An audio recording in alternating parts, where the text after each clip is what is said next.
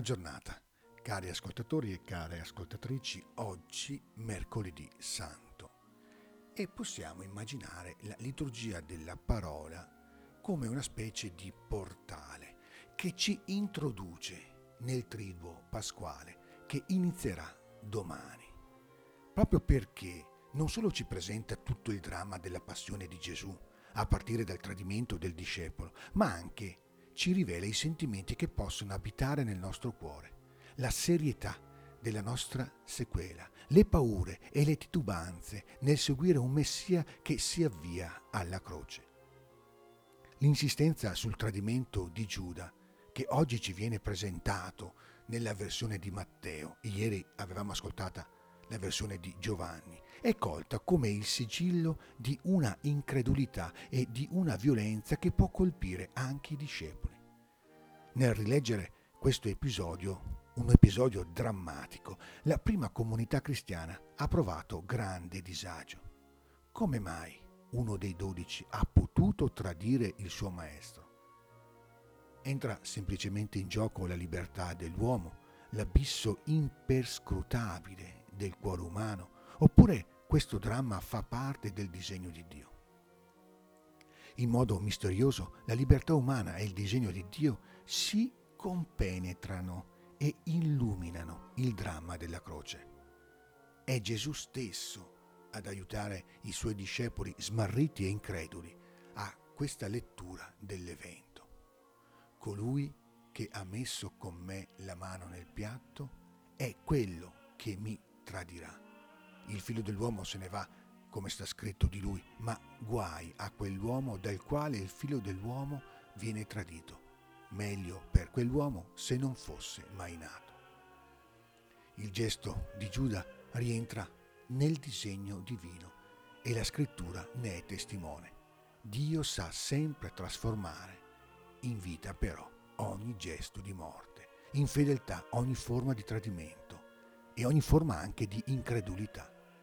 Dio non si lascia vincere dal male. Tuttavia rimane intatta la responsabilità dell'uomo, la gravità di ciò che compie. Il traditore merita la terribile parola che lo dichiara indegno della vita. Resta comunque difficile per noi comprendere il segreto nascosto nel tradimento di Giuda. Perché lo ha fatto? Era assetato di denaro o di potere oppure deluso, era frustrato di fronte al volto di Messia che Gesù gli aveva rivelato. Magari si aspettava un Messia trionfante, potente, capace di liberare Israele, ed ecco invece davanti ai suoi occhi vi è un uomo fallito, votato alla morte, senza più alcuna dignità. Gli occhi del discepolo ormai intravedono un volto molto simile a quello descritto dal profeta Isaia, che noi abbiamo ascoltato nella prima lettura. Ho presentato il mio dorso ai flagellatori, le mie guance a coloro che mi strappavano la barba. Non ho sottratto la faccia agli insulti e agli sputi. No, questo volto sofferente, questo sguardo mite e senza vendetta non poteva appartenere al Messia liberatore. Giuda forse in quel momento dimenticava altre parole del profeta. Il Signore Dio mi assiste.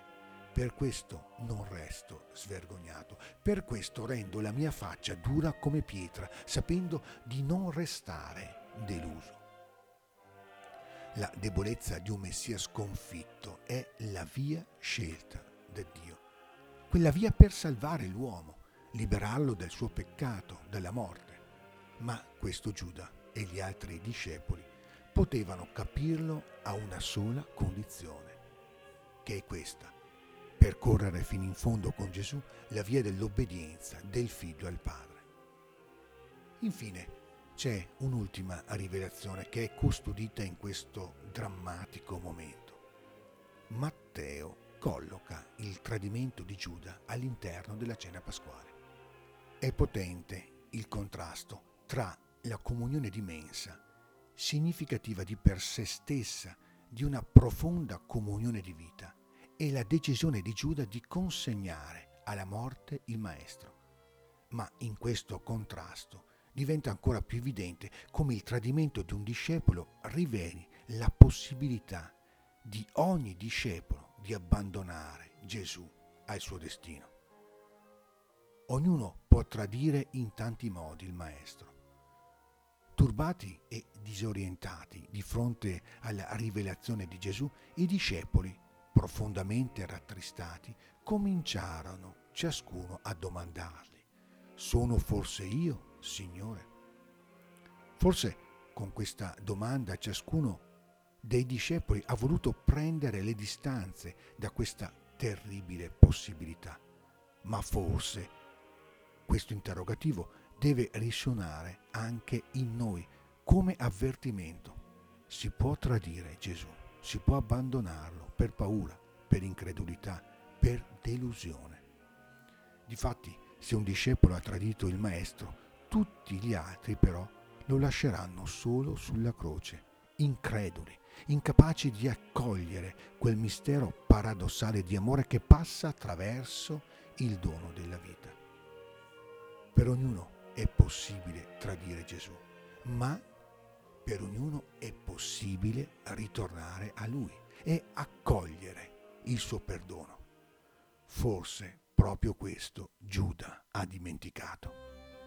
Buona giornata, buon mercoledì santo, ogni bene nel Signore.